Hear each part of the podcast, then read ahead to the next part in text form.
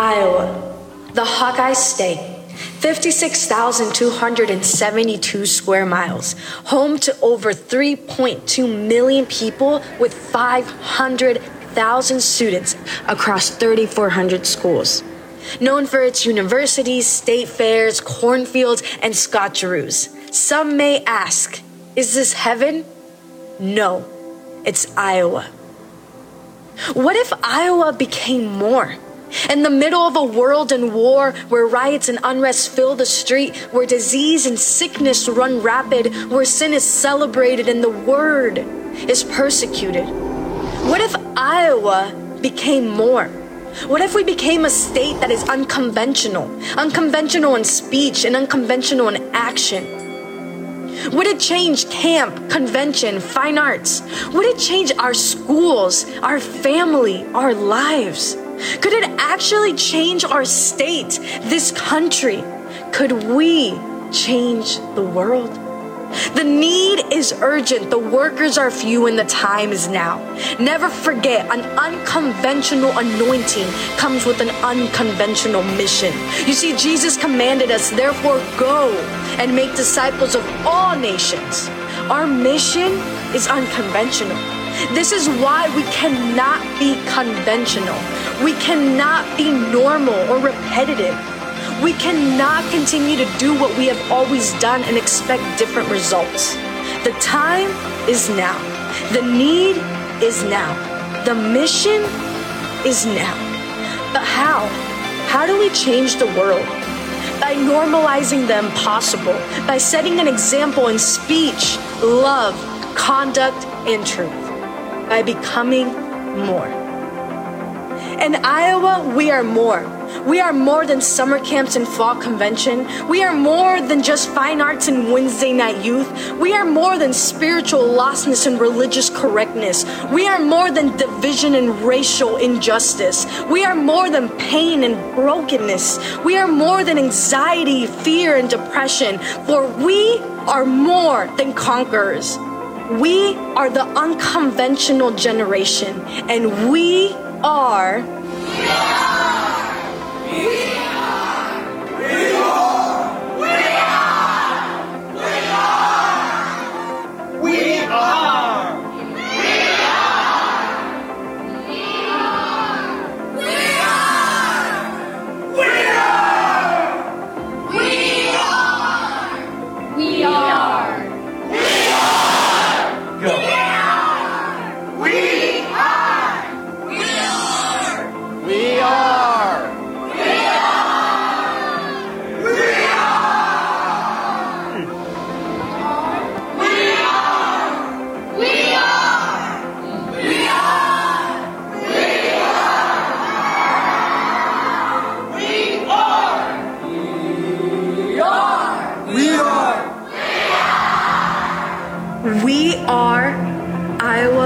Student Ministries.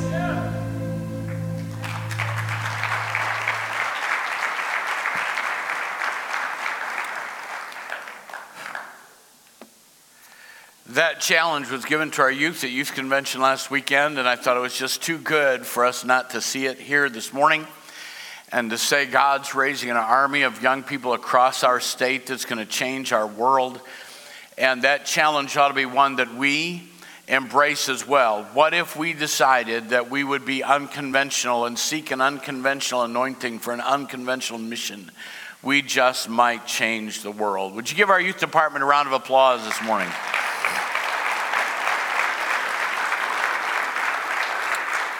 We try to get our students in the Word as well. We had, I don't know, a million kids here yesterday for junior Bible quiz, answering questions, and a great time was had by all.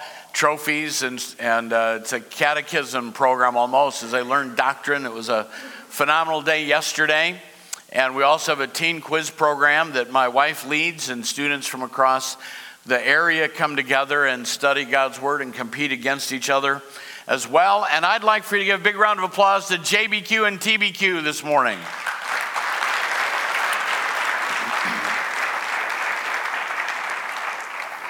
We have just opened the door for Connect Group leaders to sign up. You can go to brianhub.com slash 411 and there'll be information there for you. You can do it in the lobby. It's available now. You should have gotten a text message. We'd love to get ready for our next round of connect groups that happens, I believe, in January. The next round will start, and we need leaders to do that. If you are not in a connect group, you're going to miss out. You're going to miss out on connections, on care, on mission. I've been really encouraged by hearing all of the things that are happening in the connect groups as far as mission and relationship and fellowship are happening. So please, if you're open to that, want more information, sign up, get a hold of us. We'd love to have you be a part of our connect groups in our, our uh, first trimester of the coming year. Also, reminder this is Thanksgiving week. How many of you are thankful? How many of you are thankful that Christmas is not this week? Not quite ready, but there'll be no activities here on Wednesday night. No activities. I should say this no scheduled intentional activities here on Wednesday night. You might show up and we'll see on the security cam, but that's as good as it's going to get. So, nothing happening here on this Wednesday night. So, write that down. And next week we start into Advent, and I believe God's going to give us a great season of celebrating the coming of Jesus into the world. Looking forward to that day that he will come back again. Amen. Looking forward to that day. So, let's let's enjoy that together. Well, this morning we're going to talk about Thanksgiving, what it means to be thankful. The title of my message is Eat Your Own Dog Food. Now, I don't want to know, I really don't want to know if you've ever sampled dog food. And I don't really want to be invited to your house if you're serving it for Thanksgiving. Hopefully, none of you have ever had to do that. I had to do a little research and find out if you can eat that. And they say that dog food is not designed for a balanced human diet, hallelujah, but that it won't hurt you. So, some of you this afternoon I know are going to go try that, and I want nothing to do with that at all. It's actually a business term that simply means this if you're going to sell a product, you need to use the product. I was listening to a couple that have started a business. They've got five music stores that they run, and no one in their family knows how to play a single instrument. Well, they might be able to manage the business, but they're going to have to have somebody in there that eats the dog food, that knows how it works and how it happens. It's really about that. And the, the theme uh, or that idea, business idea, really started back a few years ago, two or three years ago in the 80s. You really are a little frozen this morning. I'll wait for you to thaw out. In the 80s with Lorne Greene. How many remember Lorne Greene? And the Alpo commercials. So, this is where the idea started with these commercials. Okay, Danny, you get the stick, you get your Alpo. That's a pretty good deal. Danny's a 14 year old Alpo dog. That's like 98 to you and me. Oh, yeah, you're beautiful. You know, Alpo's helped keep him healthy and happy for 14 years. Meat is a dog's natural food, and Alpo Beef Chunks dinner has lots of meat. Alpo's all a dog ever needs to eat. Maybe Danny's been around so long because uh, Alpo's been around so long. Huh? What do you say, Danny? The whole theme of that series of commercials was I feed Alpo to my dogs. Uh, we didn't feed Alpo to my dogs when I was growing up. We fed Strong Heart dog food. Any of you remember that? You'd shake it out of the can and it stood up.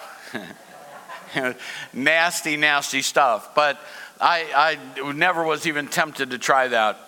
Beyond that, it's rumored that in his role as president of Kal Kan Dog Food, um, Clement Hirsch would step down from the podium at the annual business meeting of the shareholders walk over to the side, open a can of Kal Kan dog food, and eat the can in front of the, not the can, but the stuff in the can, in front of the shareholders to show how good it was. And more recently, Mitch Feldhoff, Felderhoff of Muenster Milling went 30 days only eating his company's dog food. Now, that to me is a little bit extreme. The idea, really, of eat your own dog food is that you're going to use the product. And for us, if we're going to profess faith, how many agree that we need to live faith? It needs to be something we own, something we do, not just something we talk about. Well, I began to think about that and wondered, not that I doubted it at all, but I know that Jesus practiced what he preached, and he encouraged, taught us, exhorted us to be thankful, and I wondered, where was Jesus thankful?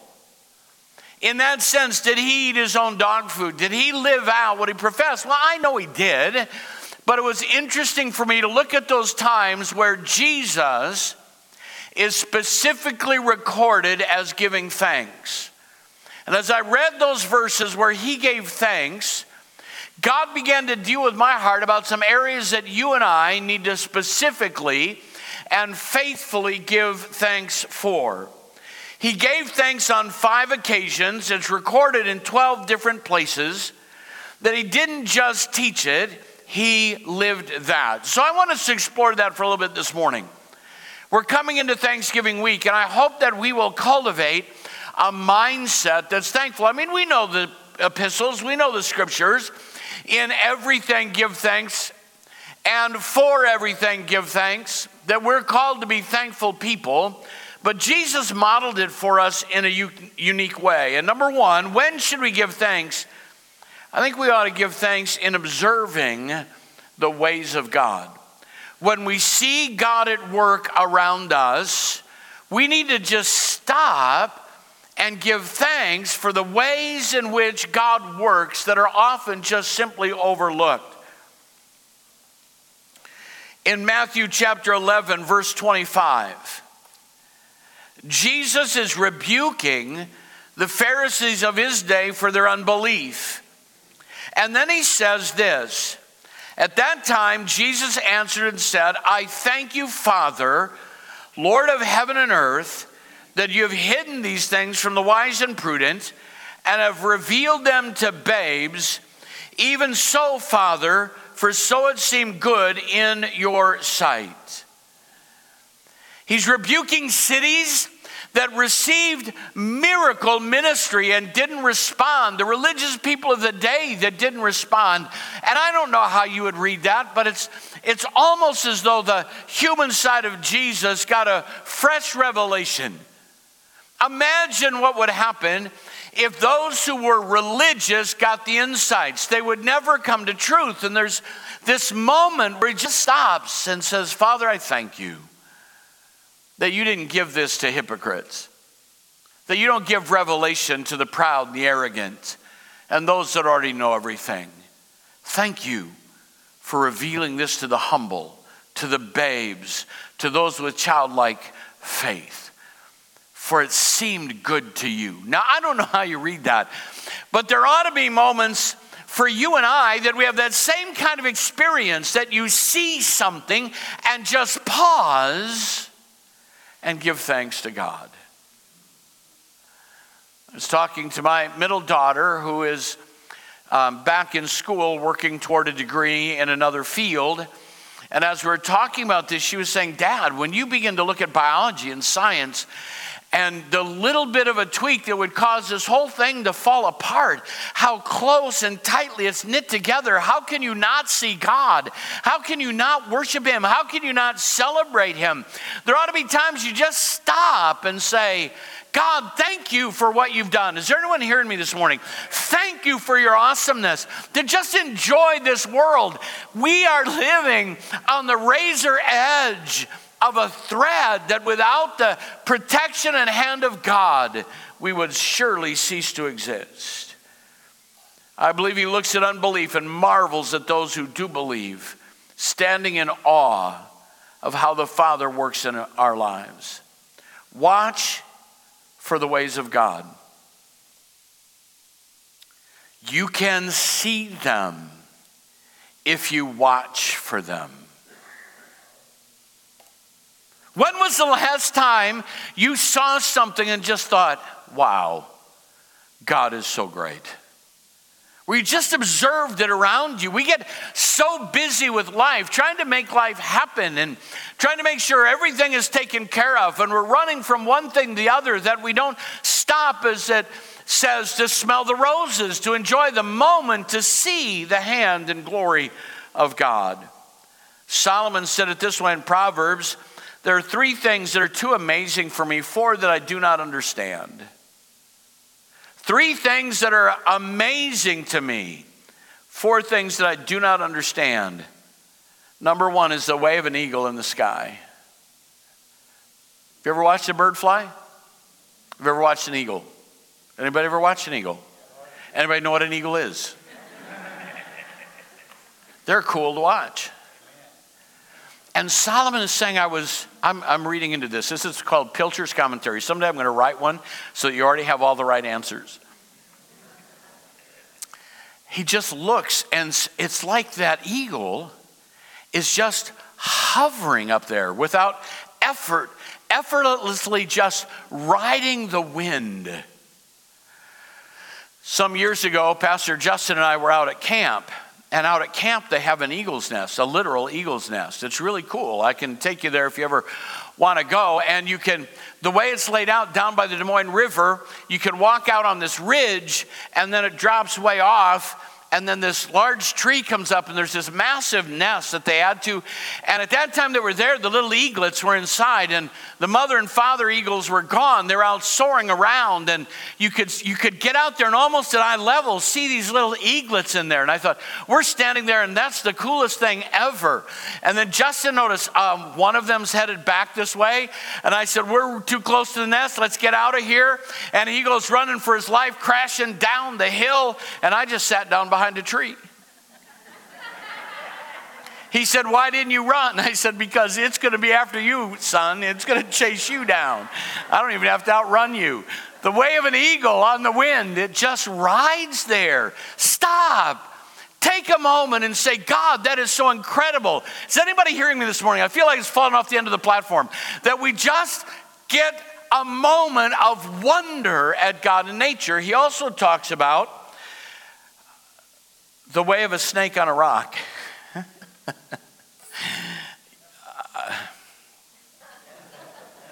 Some of you have never taken time to ponder that because you're too busy screaming, running, hoping the eagle will get the snake. I used to catch snakes as a kid. They were fun to do, little garter snakes and such. And I think they're a cool animal. God created them.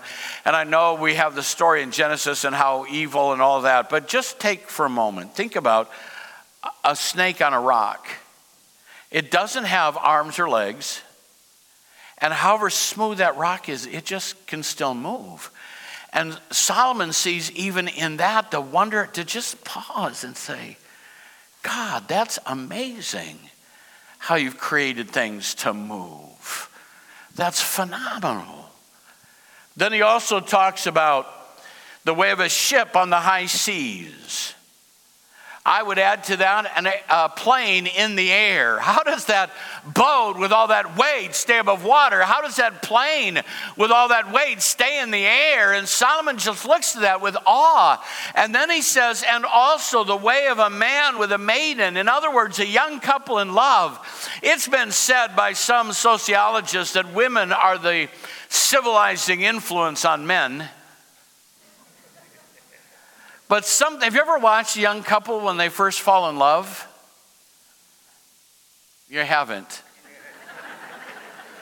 Let me tell you, it's more amazing than a snake on a rock. I'm just telling you. It's phenomenal to watch. All of a sudden, everything changes. Tough, macho guys become softened and there's a there's something cultivated in them as they respond to a female that they've fallen in love with. He's just he's in this moment. Now we've been in ecclesiastes where everything is bad empty and vain. But in this moment he looks around and he's overwhelmed with awe just seeing god. Would you stop? Take a moment look for something and say god it's wonderful how this all works how the rain falls from the clouds clouds, how, how the river flows on its way to the sea, on and on and on it goes. If you'll just take a moment to stand in awe of what God has created. Where do you see the ways of God? In a sunrise, in a sunset, in the balance of life on earth, in the birth of a child, in kindness in the midst of harshness, somewhere this week, would you somewhere determine, I'm going to give thanks for the ways of God, the way that they work? Read about an eight year old boy that was in a car with his mom sitting in the back seat. And as they're driving along out of nowhere, the eight year old boy says, Mom, do you want me to throw the confetti in my pocket? and she said, No, not in the car. And why do you have confetti in your pocket? The eight year old boy said, It's my emergency confetti. I carry it everywhere in case there's good news. Oh, somebody help me right now. Man, you need to have some emergency praise. Come on. You need to have some praise in your pocket just in case I happen to see something today that's exciting, that's thrilling, that's the hand of God. I want to be ready to just give God praise. And I thought about having some confetti cannons and shooting them off this morning just to create some energy. And uh, uh, uh, uh the energy would have been created Monday when Ron let me clean it up. Emergency praise in your pocket. Are you ready? Are you ready? I, I just have to tell you this. I, I know that some of you, how many of you already have your Christmas tree up? How many of you don't put up a Christmas tree? Okay? And how many of you will put yours up the day after Thanksgiving? How many of you will put it up sometime? I'm going to need a chair. We're going to be here a while at this rate. Well, because of our schedule, we did things a little bit early this year, and Avery was going to be at our house. And Avery's a social butterfly. She's all, everything is social in her world. And I, I came in the house, and Carol has all this stuff out, and she and Avery are going to decorate our family room. And Avery is sitting there in a recliner, just rubbing her hands, saying, This is so exciting. And I'm thinking, This is so much work. Wouldn't it be wonderful to just sometime look at life, sit back in the chair, and say, Oh, God, this is so exciting. I've got some praise in my pocket. And if you give me half a reason, I'm going to throw it in the air and magnify you. Jesus gave thanks when he saw the ways in which God the Father works in this world. And I'll tell you what that will do. When you have a thankful heart at the ways of God, it will also bring to you greater revelation when you give thanks for the ways of God. I read in the Gospel of Luke that there were two disciples walking along uh, the, the uh, walking along the Emmaus Road. They're talking about this, this, this prophet Jesus that died, um, was crucified, and they don't understand it. And another man walks up alongside them and begins to talk to them. They don't know who he is, they've not met him before. And he's explaining to them that that man that died was a Messiah and he had to die and all that would be in that. And they're talking about that and their hearts are warmed as they walk along the way. And they come to the house, and the man decides that he's just going to go on his journey. And the two disciples of Jesus say, Would you stay with us for a while? We don't, we don't want you to leave yet. We don't want you to go. They begged him to stay. They wanted to hear more. Now, watch. So he comes into the house, they sit down at the table. They've been walking along the way when he was at the table with them this man that they didn't recognize took bread and gave thanks, broke it, and began to give it to them. Then their eyes were opened and they recognized him. It was Jesus. And he disappeared out of their sight. It wasn't until somebody, listen to me, it wasn't until there was the giving of thanks that they were able to see Jesus. Pondering redemption, pondering the crucifixion, pondering the great theological ideas that were displayed right in front of them didn't help them see Jesus. But when they sat at the table and broke bread with him and he gave thanks, in a moment of thanksgiving, their eyes were opened and they saw him. Whoo, I feel like shouting right now. When you are thankful, when you have a thankful heart, you'll see things in the ways of God that you'll never see any other way. Giving thanks in times of observing the ways of God. Second, you need to give thanks if you ever want to operate in the supernatural, operating in spiritual gifts. In Matthew chapter 15, verse 36, and in the other gospels, we have the accounts of Jesus feeding the 5,000 and feeding the 4,000, and they're phenomenal stories that take place in front of us. In Matthew 15, verse 36, it says this He took seven loaves and the fish, and when he had given thanks, what did Jesus do first? He gave thanks. And when he gave thanks, he broke the bread, gave it to the disciples. They gave to the people. They all ate and were satisfied. Afterward, the disciples picked up seven baskets full of broken pieces that were left over. And the number of those who ate were about 4,000. Then you read again in John chapter 6, Jesus said, Make the men sit down. There's plenty of grass that place. They sat in groups. And Jesus then took the loaves and gave thanks. He distributed those to the disciples. They distributed as much as they wanted, and he did the same with the fish. In the feeding of the 4,000 and the feeding of the 5,000, Jesus gave thanks before the miracle happened.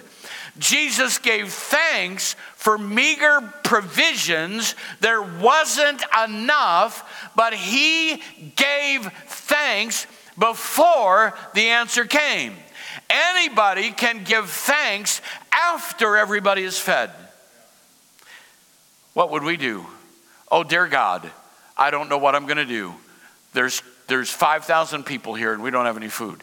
And we'd enter into warfare. Oh God, multiply. Oh God, do something. Do a miracle. God, rapture me out of here. Oh God, make them go away.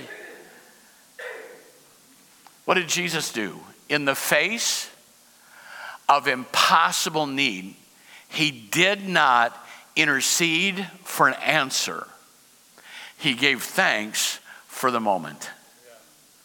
Because in your hour of great need, you're in the place where the power of God can be greatly manifested.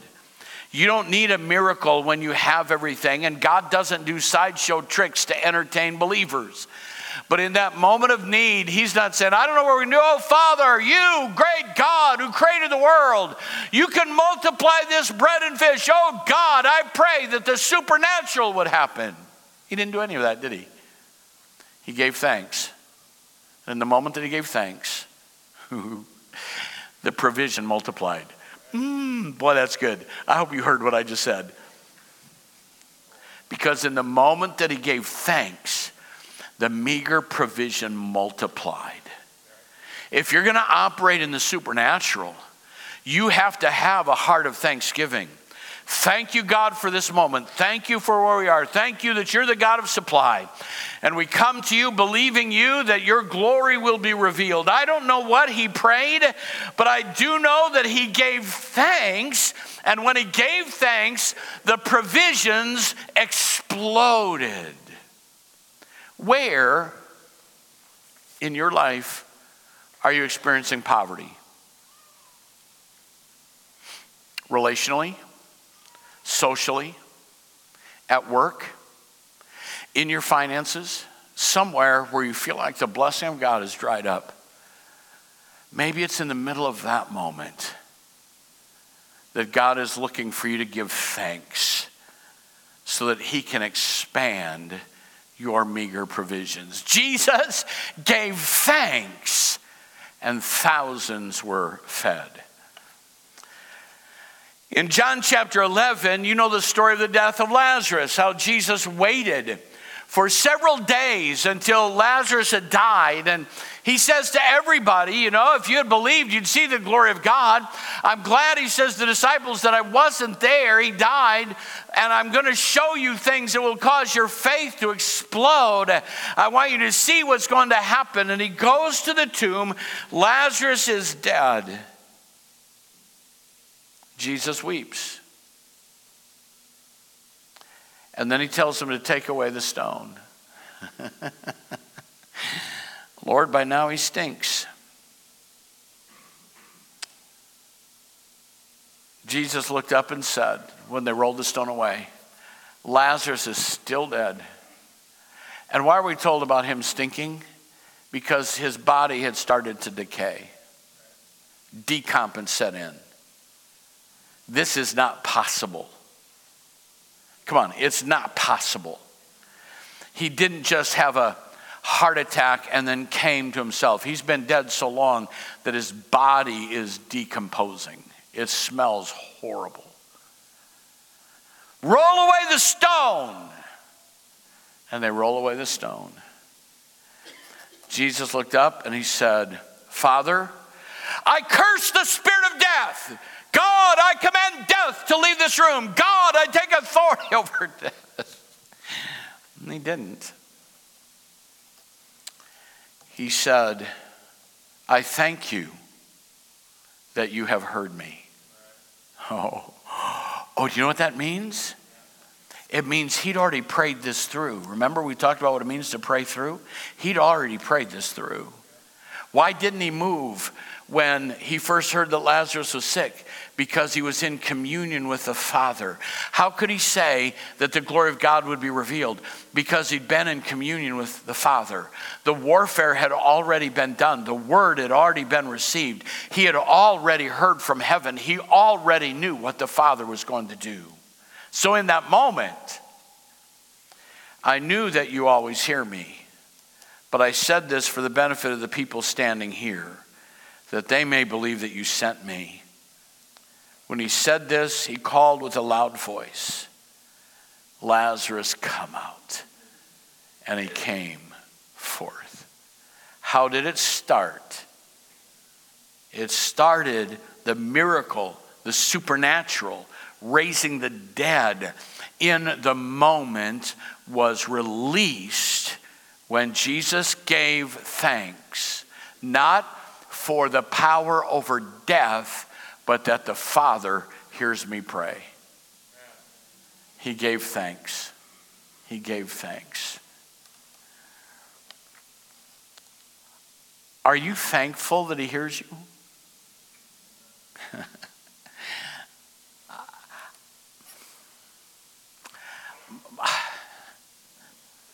My pilgrimage as a pastor,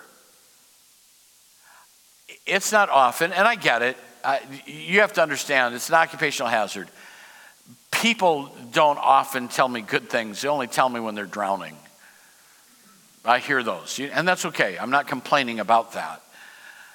So I don't have people that come to me and say, I just, I just want you to know, Pastor, that my prayer life is so amazing. God is just talking to me all the time. What I hear people say, God never speaks to me. God never talks to me. I, I, don't, I don't pray anymore because God doesn't hear me. Well, I don't want to make you mad, but I do want to wake you up. When you say he doesn't hear you, you're a liar. That's all I can think to say. You're a liar. And you're impugning the nature of God. And you're saying that he doesn't do what he says he will do. Think about what you're saying when you say, he doesn't hear me because he does hear us. The only way he doesn't respond to you is if you're regarding or holding or bold and proud about living in sin. If you're bold and proud and arrogant about living in your sin, he's not responding to you. But if you're a child of God and you talk to him, he hears you.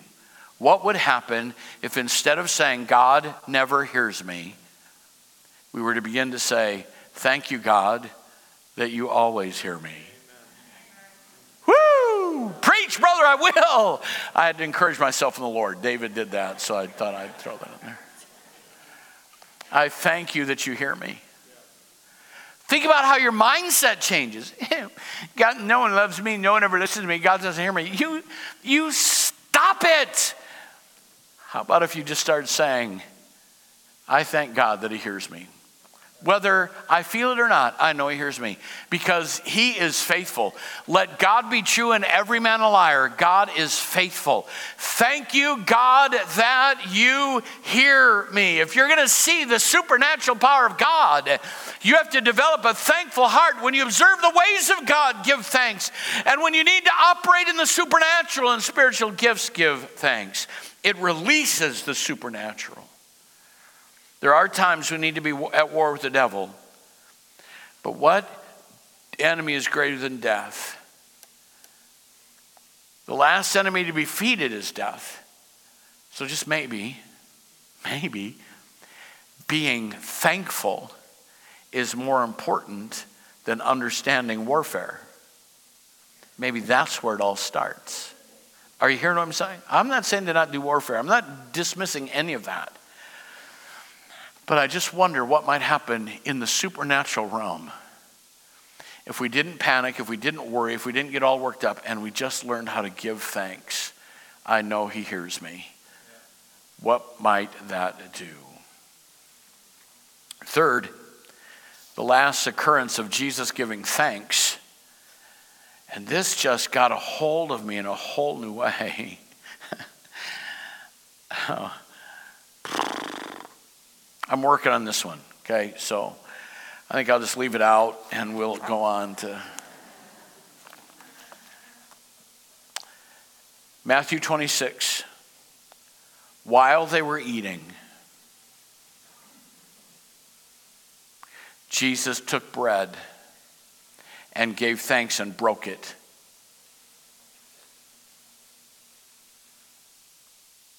Gave it to his disciples, saying, Take, eat. This is my body.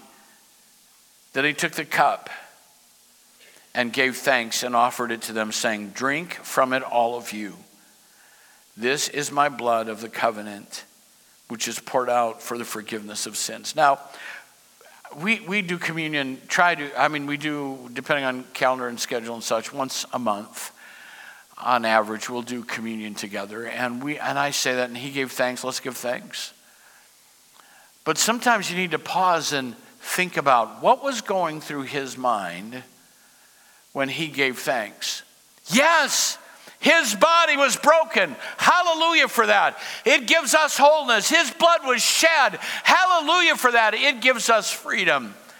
But I want you to pause and think for a moment as Jesus sat at that table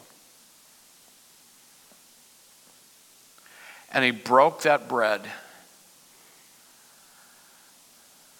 and gave thanks. Do you know what that moment meant? They were going to put a crown of thorns on his head and mock him.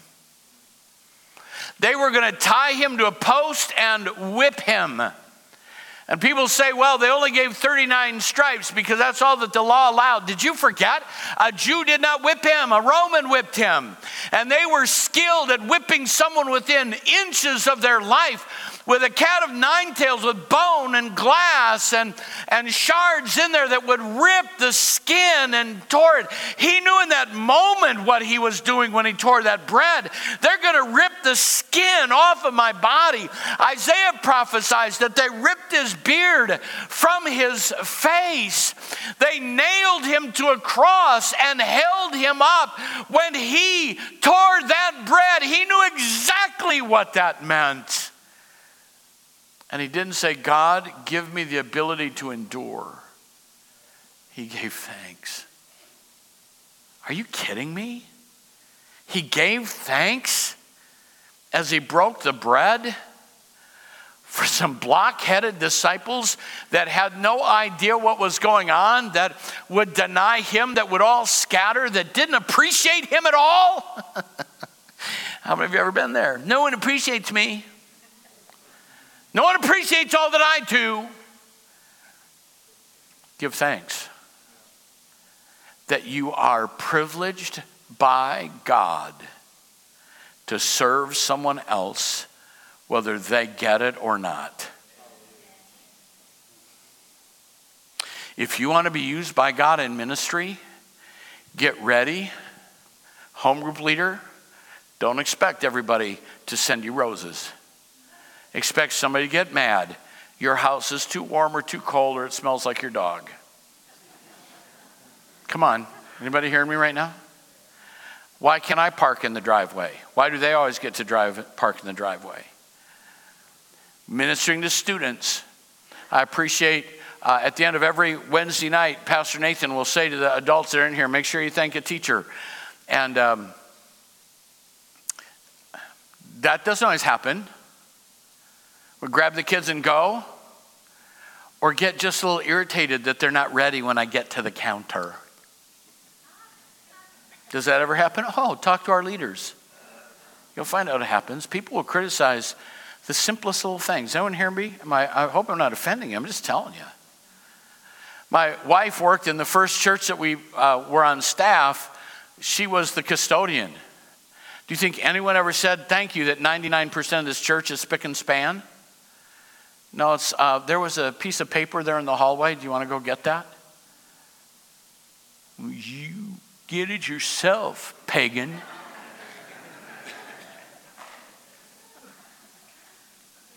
you ever had this, one of these in your nose? You're about to. What did Jesus do? He gave thanks, not for the appreciation. Oh, help me, Jesus. But for the privilege of being able to extend life to others, the privilege of serving. And it would cost him his life. You want a heart of thanksgiving? Oh, I'm so thankful. I got a box of chocolates today. Oh, no, I'm so thankful I got a box of chocolates today and somebody bit the bottom off all of them.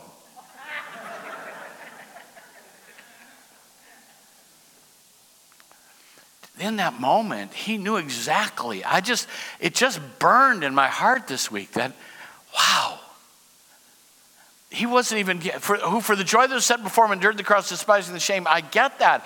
I get that he endured it and despised the shame. He wasn't excited about that.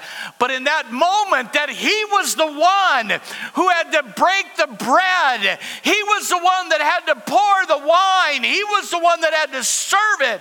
And in that moment he gave thanks to god that god could use him in such a profound way that would ultimately change lives. What would happen if we were satisfied, if we're just satisfied that God gave us the opportunity to serve? Is anybody hearing me right now?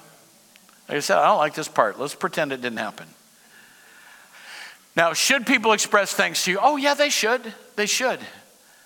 But Jesus did it when they didn't even understand what he was doing for them. He gave thanks. Oh, oh that'd be tough for me. Thanksgiving empowers ministry. Can you give thanks for the price you may have to pay in order to serve? It'll keep you from bitterness and resentment. It'll keep you from frustration and anger. It'll put you in a place that God can use you and He will use you to set other people free. If you can give thanks. Jesus demonstrated the power of thanksgiving. Pastor Nathan, if you'd come. Jesus demonstrated the power of thanksgiving.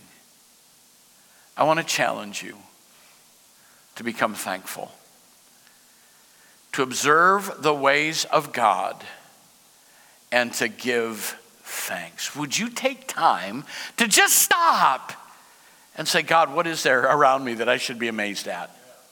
What should I be amazed at? If you will give thanks, there'll be an opportunity for you to operate in the supernatural when you're not even aware at the concert Friday night, and I don't know how many of you were any of you here? Some of you were. It was a great concert, but one of the things that really um, talked to me, God will open doors for you to serve when you're not aware. Carol and I, a year and a half ago, were in Panera Bread, and there was two a couple and a guy sitting over there talking, and they sounded like Christians and and I had I just felt like I needed to go over to the table. And I don't often do that. I mean, when I go in to eat, I just we're just there to hang out and but I felt constrained, compelled. You ever have that sense? And so I walked over to the table, introduced myself. And I said, I'm a pastor, and this guy had been a pastor, and this guy had been a pastor. One was retired, and the other, his wife, was dying of cancer. And we talked a little bit and stood there in Panera and joined hands and prayed together. I don't care what anybody else thought, but it was a moment where I felt like God was moving. And he said, Now watch, he said to me, I just want you to know that about a week ago, I was driving back from the hospital after seeing my wife. This is pre COVID. Seeing my wife in the hospital.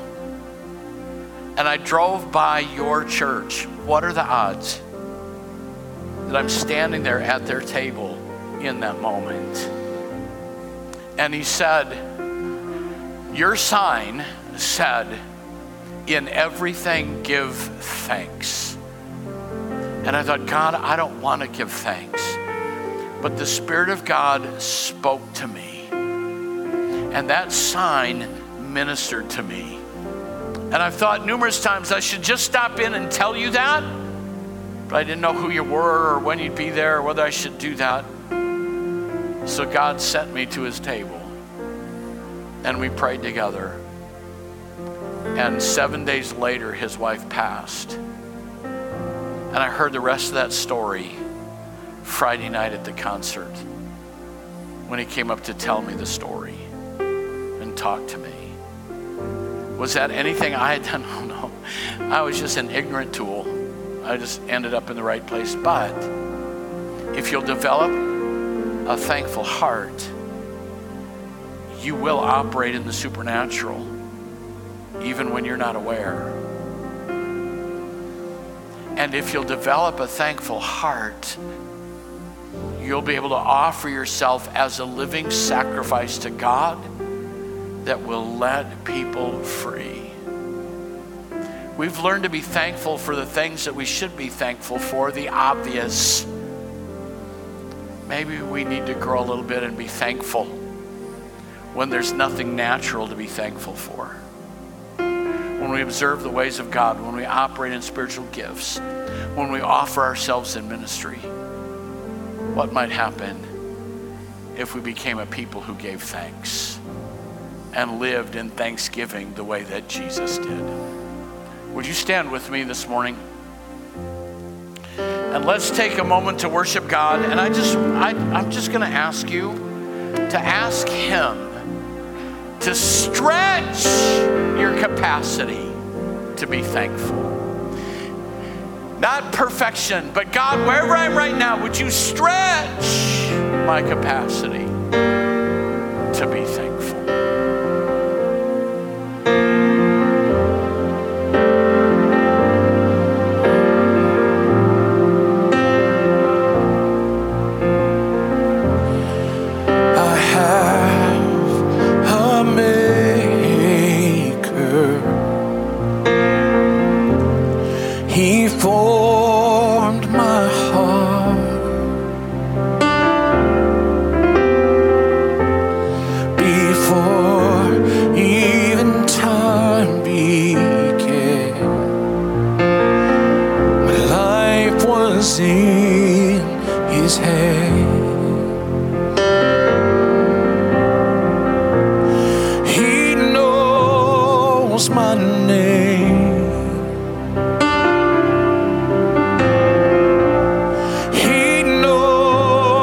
somos mais.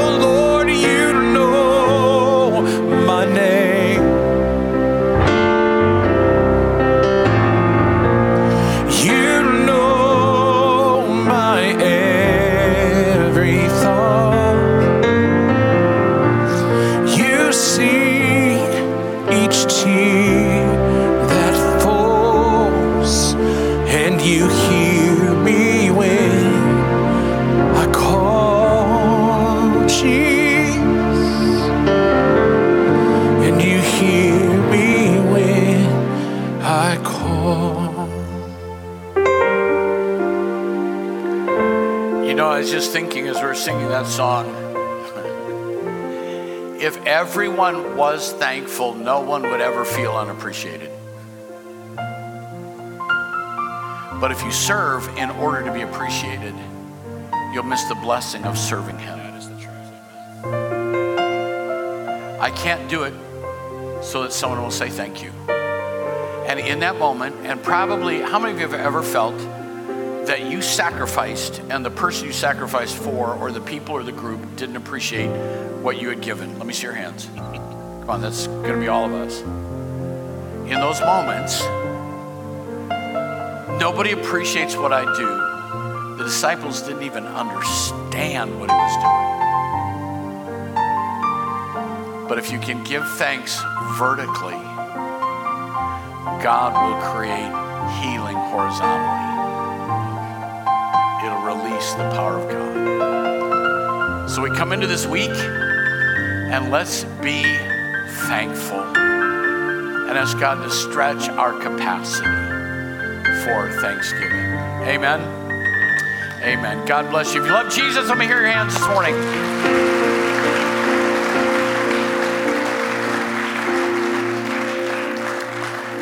If you'd like to be a home group leader or want more information, our connect groups, if you want to be a connect group leader, um, you can see Pastor Kevin. You can go to the kiosk. You can sign up today. We'd love to get you on board with our next trimester of connect groups. Amen. God bless you. Shake someone's hand. Tell them something you're thankful for.